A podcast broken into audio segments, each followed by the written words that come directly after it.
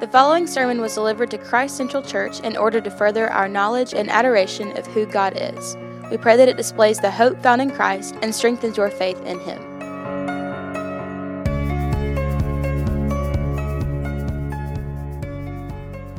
He is risen. Well, good morning. We're honored to have you this morning. If you're our guest, thanks for, for being here to, to worship with us. Our, our practice here is uh, primarily, and by primarily I mean, you know, probably 95% of the time to preach uh, verse by verse through books of the Bible. We, we very rarely uh, deviate from that.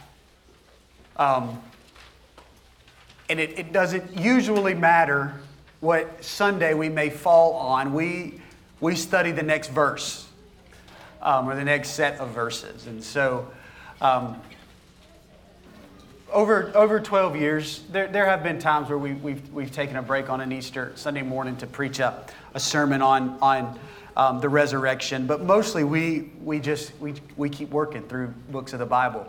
And so we're doing that this morning.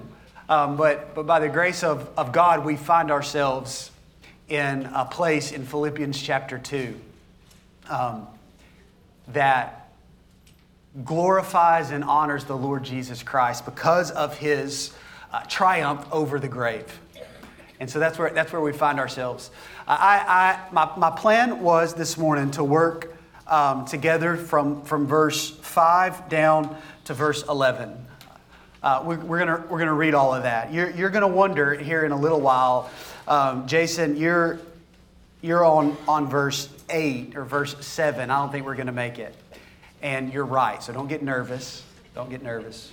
Um, we're, we're, we're not going to give in depth study to, to the last um, stanza of this hymn, um, but we will, we will come back next week and, and finish it. Um, so, so don't, don't worry. Uh, we, we find ourselves in Paul's letter to the, to the church at, at Philippi in this larger section where he has called the church to live their lives in a manner worthy of the gospel of Jesus Christ. And so we've spent a number of weeks now looking at the ways that Paul has shown us what that looks like, what it looks like to live your life as citizens of heaven in a way that gives honor and the glory due Jesus. And what we looked at last week was that one of the ways we do this, one of the ways we live a life in a manner worthy of the gospel of Jesus Christ, is as a community of believers to live in unity together. Paul says this starting in verse uh, chapter 2 and verse 1. So if there's any encouragement in Christ, any comfort from my love, any participation in the Spirit, any affection and sympathy. In other words, because these things are the reality of your life, complete my joy by being of the same mind, having the same love, being in full accord and of one mind. Do nothing from selfish ambition or conceit, but in humility, count others as more significant than yourselves. Let each of you look not only to his own interests, but also to the interests of others. This is an impossible task that the Apostle Paul is calling us to a, a life of humility, a life of uh, selflessness, a life of unity that comes from putting others before yourself. And the, the question we were left with last week is how in the world do we live this kind of life? If this is what God is calling us to as, as His community, how, how do we live this kind of life? And Paul answers that question by telling us to consider Jesus to consider his example and his exaltation. And so that's what we're going to do this week and next week. This week, we're going to consider his example. And next week, we're going to consider his exaltation. This is what we see in verse 5. This is a, a, a transition verse from Paul's command for us to live a certain way and then Paul's um, explanation of how we can live this way. He, he says, Have this mind among yourselves, which is yours in Christ Jesus. Who, though he was in the form of God, did not count equality with God a thing to be grasped, but he emptied himself by taking the form of a servant, being born in the likeness of men, and being found in human form. He humbled himself by becoming obedient to the point of death, even death on a cross. And therefore, God has highly exalted him and bestowed on him the name that is above every name, so that at the name of Jesus, every knee should bow in heaven and on earth and under the earth, and every tongue confess that Jesus Christ is Lord to the glory of God the Father. How are we to live a life of humility where we consider others more significant than ourselves? We, we live this way by considering Jesus, by having this mind among yourselves, Paul says, which is yours in Christ Jesus. To live this way, you must have this kind of mind. a life of, of Christian obedience, a life of humility begins in the mind. You must have the kind of mind that Christ had. Paul says this, this mind is yours. This mind is already yours. Because if you are in Christ, then He is in you and His mind is in yours. So have this mind among yourselves, which is yours in Christ Jesus. Christ is the ultimate example of humility for us. And this ultimate example comes from the reality that He, God, became man. That God became man. This is the incarnation. This is the central truth of Christianity that God became man. Now, you may be thinking, well, Jason, I don't think that's the central truth to, to Christianity. Surely, the central truth to Christianity is the crucifixion. Surely, the, the central truth to Christianity is the resurrection. Well, Jesus was not the only person to ever be crucified on a cross. Jesus is not the only person to ever be risen from the dead. The crucifixion, as, as important as it is, is not the, the central theme of Christianity. The resurrection, as important as it is, is not the central theme of Christianity because the crucifixion would not have meant anything had Jesus not been fully God. What makes Christ's sacrifice on the cross count for our forgiveness is the reality that God Himself came in human form to take our place. The incarnation of Jesus, God becoming flesh, is the central truth of Christianity. I would argue that apart from that truth, there is no Christianity. Jesus was not just a, a good person. Jesus wasn't just a good teacher. Jesus wasn't just an ethical man. Jesus wasn't some sort of demigod. Jesus was God Himself in flesh. Paul's point for us is that the incarnation of Jesus, God becoming man, should not be for us just a theological concept. But the incarnation, God becoming man, is something for us to see, to understand, and to imitate. Paul is saying for us that Jesus is our model for how to live. Jesus is our ultimate example for how to live. So many people wrestle with this question How now shall we live? What should I do? What should my life look like? How should I live? So many people, if, they, if they're honest, they're wrestling with that question. And the good news for us is we don't have to wonder how we should live. All we have to do is look to Jesus. He's the ultimate example of how to live. And it's not only Paul that says this, Jesus himself made this claim. In John chapter 13, Jesus says, You call me teacher and Lord, and you are right, for so I am. If then your Lord and teacher have washed your feet, you also ought to wash one another's feet. Jesus has just washed the feet of the disciples.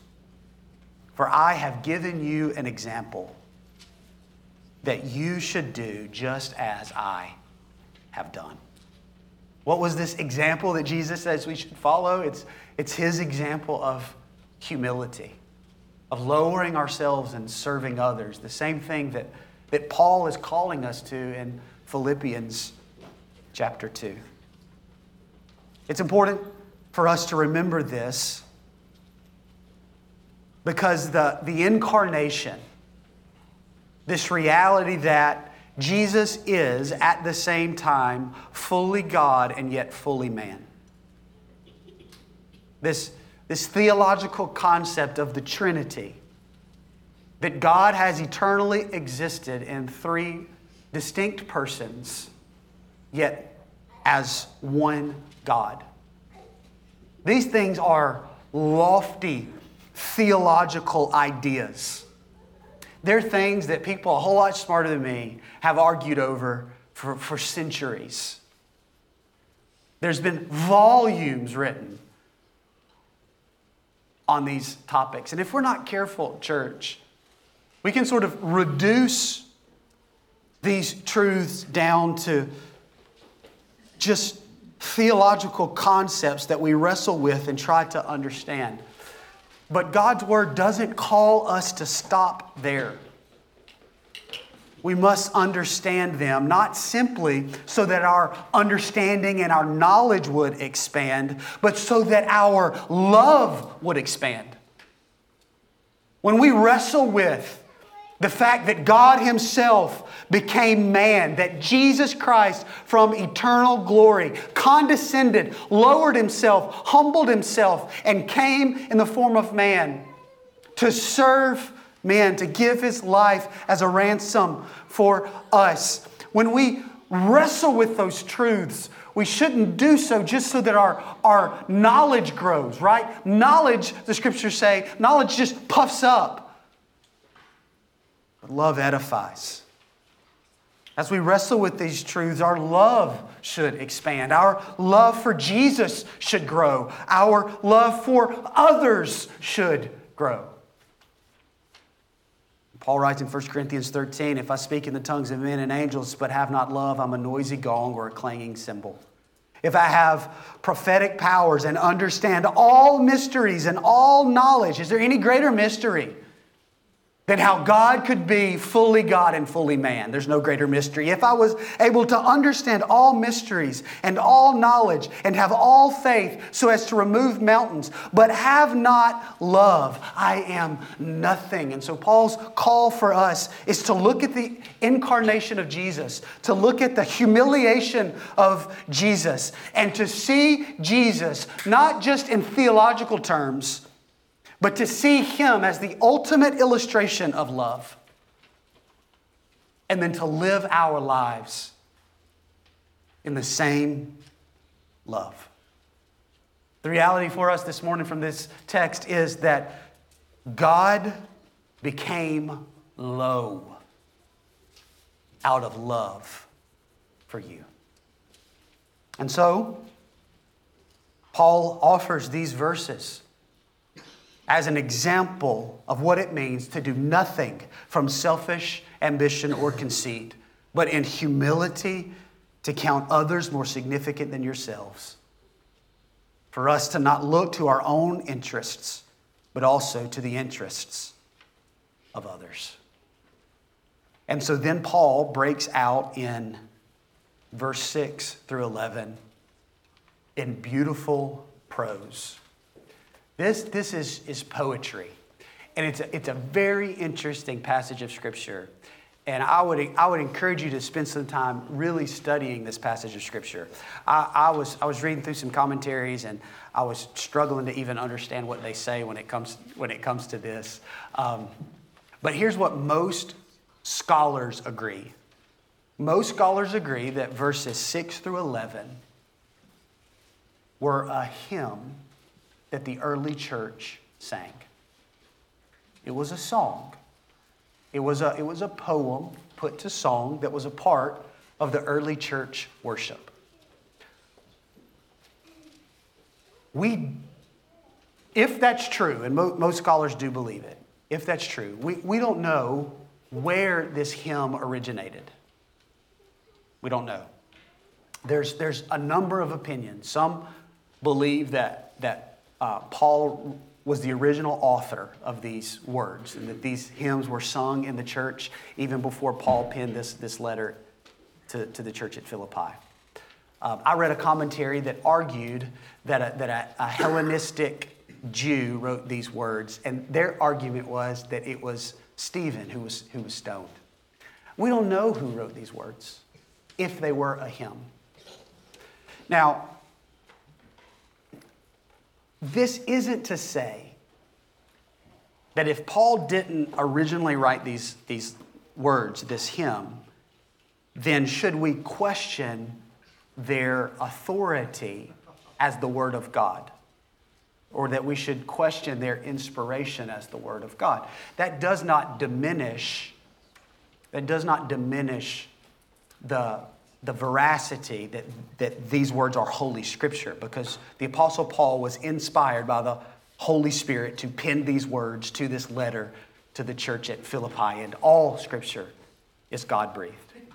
But what it does, which is remarkable to me, is it solidifies for us that very early in the life of the church, very early, there was the common understanding that Jesus Christ is God in the flesh.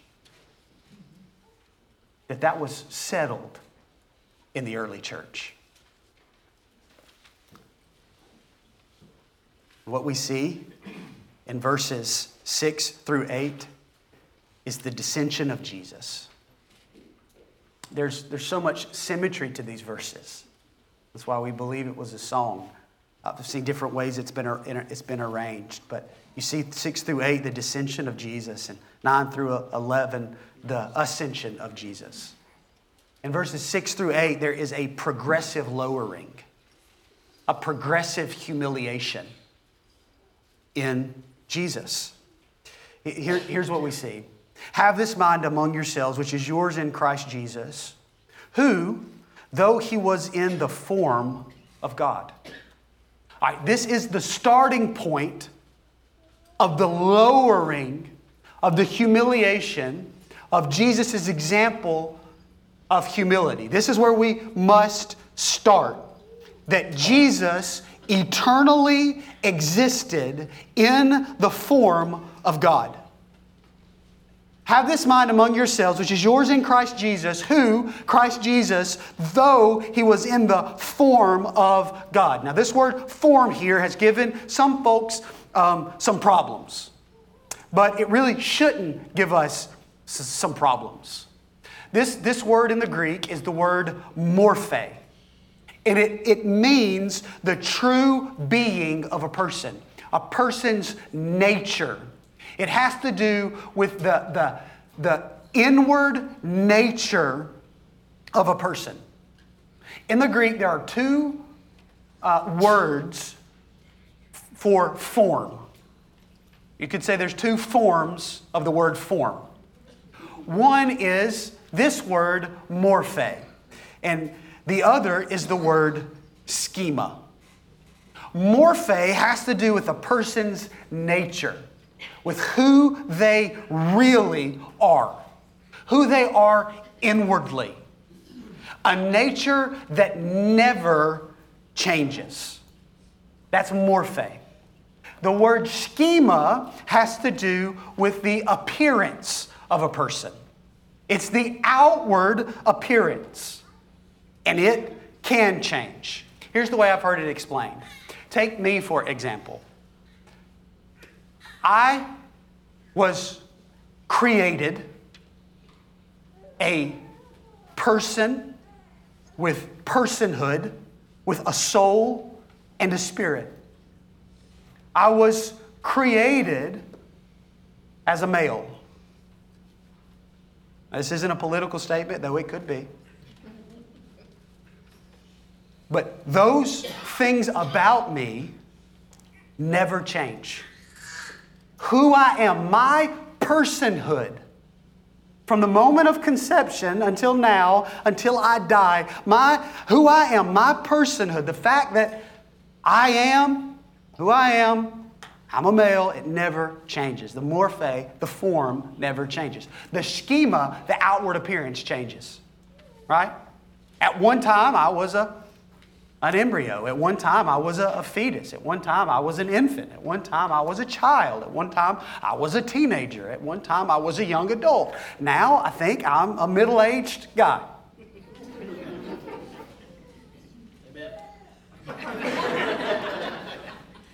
The, the outward appearance changes. Some of it's kind of going back the way it was. I was born without hair, and I'm, I'm headed back there. The schema changes. But my nature, my essence, it doesn't change.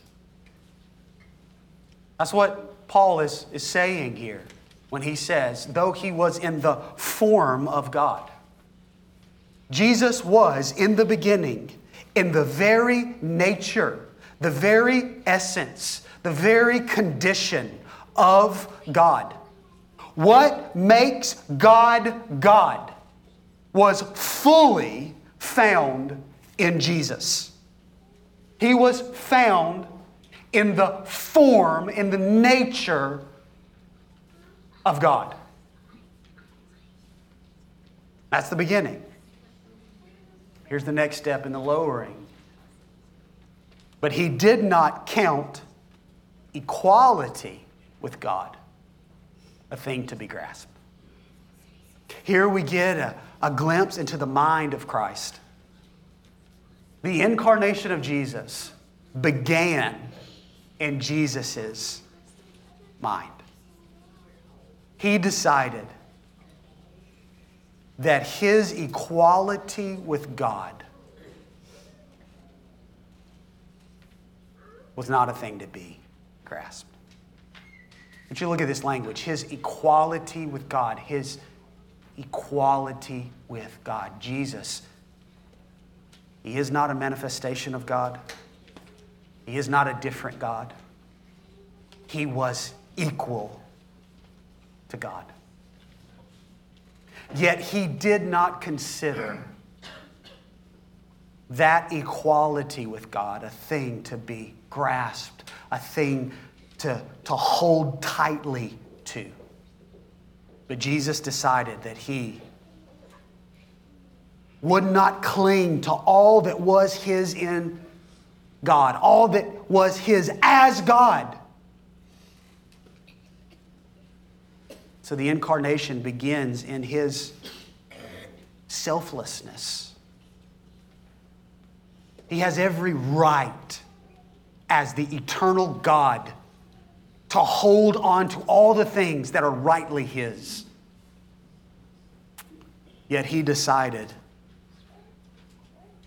not to hold on to them. And so then came the next step. Verse 7 But he emptied himself. He emptied himself. Now we must be very careful here that we don't misunderstand the meaning of what it means for Jesus to empty himself. We, we think of emptying in uh, terms of subtraction, right? To, to empty something is to, to take something away. This, this emptying of Jesus was not the subtraction of his nature. His morphe, his form, his nature does not change. When we say that Jesus emptied himself, we are not saying, we are not saying that he set aside his deity. So, what does it mean that he emptied himself? If he didn't empty himself of his nature, if he didn't empty himself of his godness, then what did he empty himself of? Well, we see some things in Scripture that he emptied himself of. Uh, primarily, Jesus emptied himself first of his heavenly glory. Jesus had existed for all eternity in heavenly glory. He did not start in a borrowed bed in Bethlehem. Jesus has eternally existed, and he has done so in eternal glory. Jesus tells us this in John chapter 17, verses 4 and 5. As he prays to his Father, he says, I glorified you on earth having accomplished the work that you gave me to do. And now, Father, glorify me in your own presence with the glory that I had with you before the world existed. Eternal glory belonged to him. Yet he did not consider it something to be held on to, and instead he emptied himself of his eternal glory. Now, it wasn't fully gone. It was still there, it was just veiled in flesh. How do we know that? Because um, a few folks got to see that glory. And they saw it on the Mount of Transfiguration as the veil was lifted, and they saw Jesus in his eternal glory, and they fell out like dead men. Jesus empties himself of his eternal glory to empty himself of his eternal glory means that he gave up the right to use his powers. Now, I know that that sort of sounds, you know, like uh, Jedi, you know, stuff, but God in heavenly glory has all power. Jesus emptied himself of the right to use his powers. Not to say he emptied himself of his power. He didn't. He still had powers, he did miraculous things. But Jesus could have done all sorts of things, but he chose not to. He could have done all sorts of things, but he chose not to. Paul says in 2 Corinthians chapter 8 verse 9, "For you know the grace of our Lord Jesus Christ, that though he was rich, yet for his sake, for your sake, he became poor, so that you, by his poverty, may become rich. Now, this isn't talking about monetary terms, though Jesus was a poor man. Jesus had nothing. Jesus had no, no home, he borrowed one. Sleeping regularly outside, he had no home. Jesus had no boat, he borrowed a boat.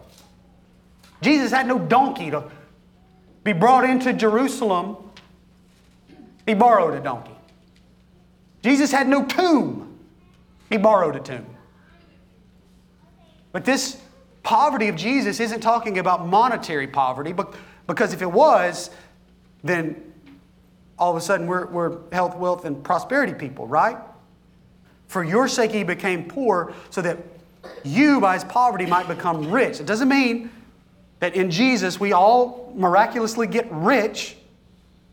No, what's he talking about? He's talking about the Spiritually, Jesus became poor so that by his poverty we might become spiritually rich. Jesus gave up the right to use his power. Jesus also gave up his authority. His authority. What do I mean by that? He, Jesus still had authority on earth. He, he walked and moved and exercised authority, but there was something uh, dramatically different about his life as a man in that for the first time, Jesus became obedient. For all eternity, Jesus had no need to be obedient to God. He existed in eternal glory with God. But he emptied himself in that he became obedient. The writer of Hebrews says in Hebrews 5 8, although he was a son, he learned obedience through what he suffered. He became obedient to the, to the Father. Jesus empties himself by emptying himself, by leaving his heavenly glory and the, the right to use his powers, giving up his authority. It also means he emptied himself of his relationship with his Father. How did Jesus empty himself of his relationship with the, the Father? Nowhere is it more plainly seen than on the cross. Matthew 27 46, about the ninth hour, Jesus cried out with a loud voice, saying, Eli, Eli, lema sabachthani. That is, my God, my God, why have you forsaken me? Jesus emptied himself. Not losing his deity, not setting aside his deity, but adding to it humanity. He emptied himself, fourthly, by taking the form of a servant. Literally, this is by taking the form of a slave. Jesus became a slave to God, a servant to God and to man by taking the form. Same word here, morphe. Though his unchangeable nature was the same as God, he added to that nature that of a servant, of a slave. Jesus, Jesus wasn't pretending to be a slave, he wasn't pretending to be a servant. He became a servant just as he had always been God. Matthew chapter 20, verses 27 and 28 Whoever would be first among you must be your slave. Even as the Son of Man came not to be served, but to serve and to give his life as a ransom for many. How is Jesus an example for humility to us? It's, he's an example because he who was eternally glorious now condescended to a slave. Fifthly, being born in the likeness of men. This is unbelievable that the uncreated God of all eternity was born. Galatians 4 4, but when the fullness of time had come, God sent forth his Son, born of a woman, born under the law. God came as a man, as a human lowering himself. Paul says, verse 8, and being found in human form. That means Jesus was seen as a man. His appearance was that of a normal man. Nothing special the King of all eternity, the King of kings, the glorious one, the creator of all things, the, the God of all eternity, comes to earth as a helpless infant with no appearance that we should look at and marvel, but that of a normal, regular human being. Hebrews 2:14 says therefore the children share in flesh and blood. He himself likewise partook of the same things flesh and blood that through death he might destroy the one who has the power over death. That is the devil. Jesus humbling himself though he was he was in the form of God eternally considered equality with God not a thing to be grasped but he emptied himself, taking the form of a servant, being born in the likeness of man. Verse or sixthly, he humbled himself. He humbled himself. Literally, he was made low by becoming obedient to the point of death. Look at the distance from eternal glory.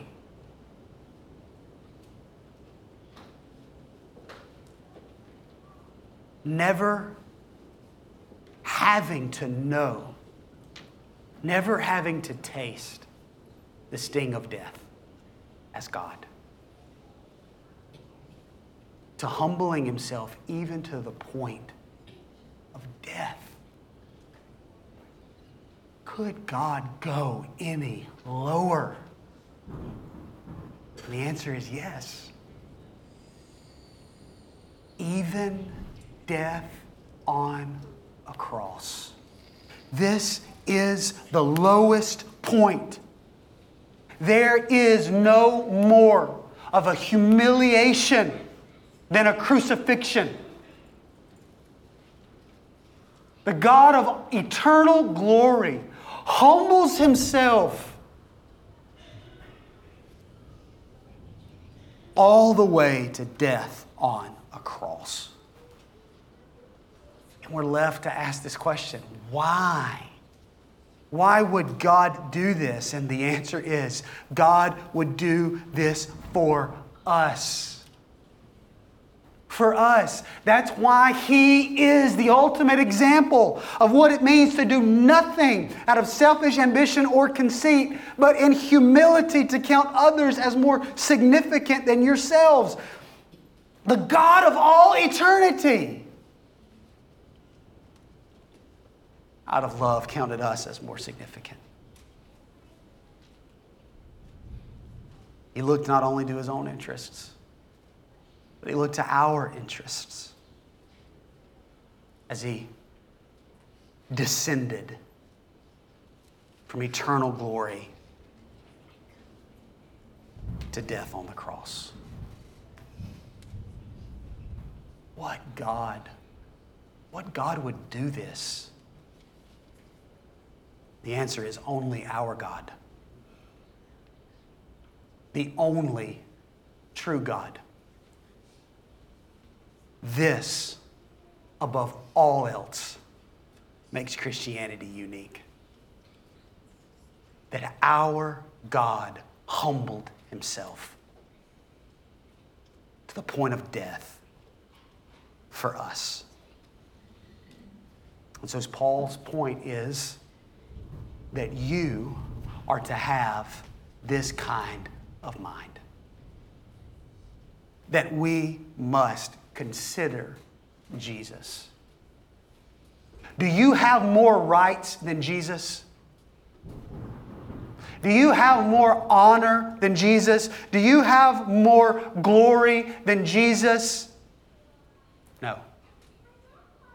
So if he was willing to humble himself, who do you think you are not to humble yourself?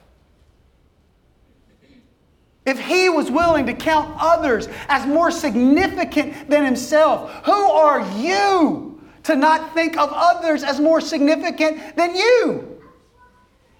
Have this mind that is yours in Christ Jesus. who, though he was in the very form of God, did not consider equality with God a thing to be grasped. But he emptied himself,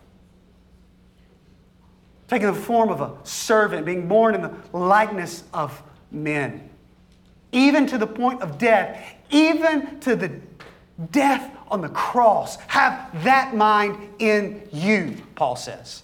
This, this isn't just theological, church. This is not just theological. It's easy for our church, who I hope we appreciate and prize good, sound, clear doctrine, good, deep, theological understanding. God's Word does not exist just to simply know it. It exists to change the way we live. But of course, the story doesn't end with his death. Praise God, this hymn doesn't end with his death. That's what this day is all about. Verse 9, the great reversal. Therefore, because of the humility of Jesus. Therefore, God has highly exalted him. He who was made low has now been made high again. He has exalted him and bestowed on him the name that is above every name, so that the name of Jesus every knee should bow in heaven and on earth and under the earth, and every tongue confess that Jesus Christ is Lord to the glory of God the Father. What do we see? We see from eternity past to eternity future. We see from glory, Jesus descends to glory. He's been exalted. And praise God, death was not the end. The end isn't just resurrection. The end is a glorious confession Jesus Christ is Lord. And here's the promise the promise is that every person who has ever lived in any place at any time will eventually, one day, bow their knee and proclaim Jesus Christ is Lord. They can refuse it, they can reject it, you can deny it, and you will die in your sins, but make no mistake, one day your knee will bow and your lips will confess Jesus Christ is Lord. The question is will you do it now while grace is being offered? Or will you do it then in condemnation? But make no mistake, every knee will do it. Every mouth will proclaim it. God has, in His eternal grace, put Jesus Christ at the center of all things. That's what we see. And so the question for us then becomes Is Jesus the center of our lives? Do we see him as our model, as our example in how to live? Knowing that he, the eternal God, humbled himself, fully God and fully man, in obedience to the point of death, even death on the cross. And that because of his obedience, God has now lifted him high and exalted him and given him a name that is above every other name. Jesus stands at the center of all. Is he standing at the center of your life? Is he standing at the center of my life? Or is Jesus just a thing we do on an Easter Sunday? What God is calling us to is to follow His example. To live a life of unity through humility. We'll pick up verse 9 next week. Father, would you help us live this way? Following your example of humility, emptying ourselves, looking to others as more significant than ourselves. Our great God in eternal glory has descended come as a man to save men, come in flesh to save flesh. May we put our faith and our trust in the work of Jesus so that on that day, as our knees bow and our tongues proclaim, we are welcomed into your presence as your children, as your bride. Father, would you help this community of faith, this church, live in unity through humility as we consider Jesus together? It's in his name we pray. Amen. Thank you for listening to this Christ Central Church sermon series. To find our gathering location and more sermons, visit christcentralchurch.net.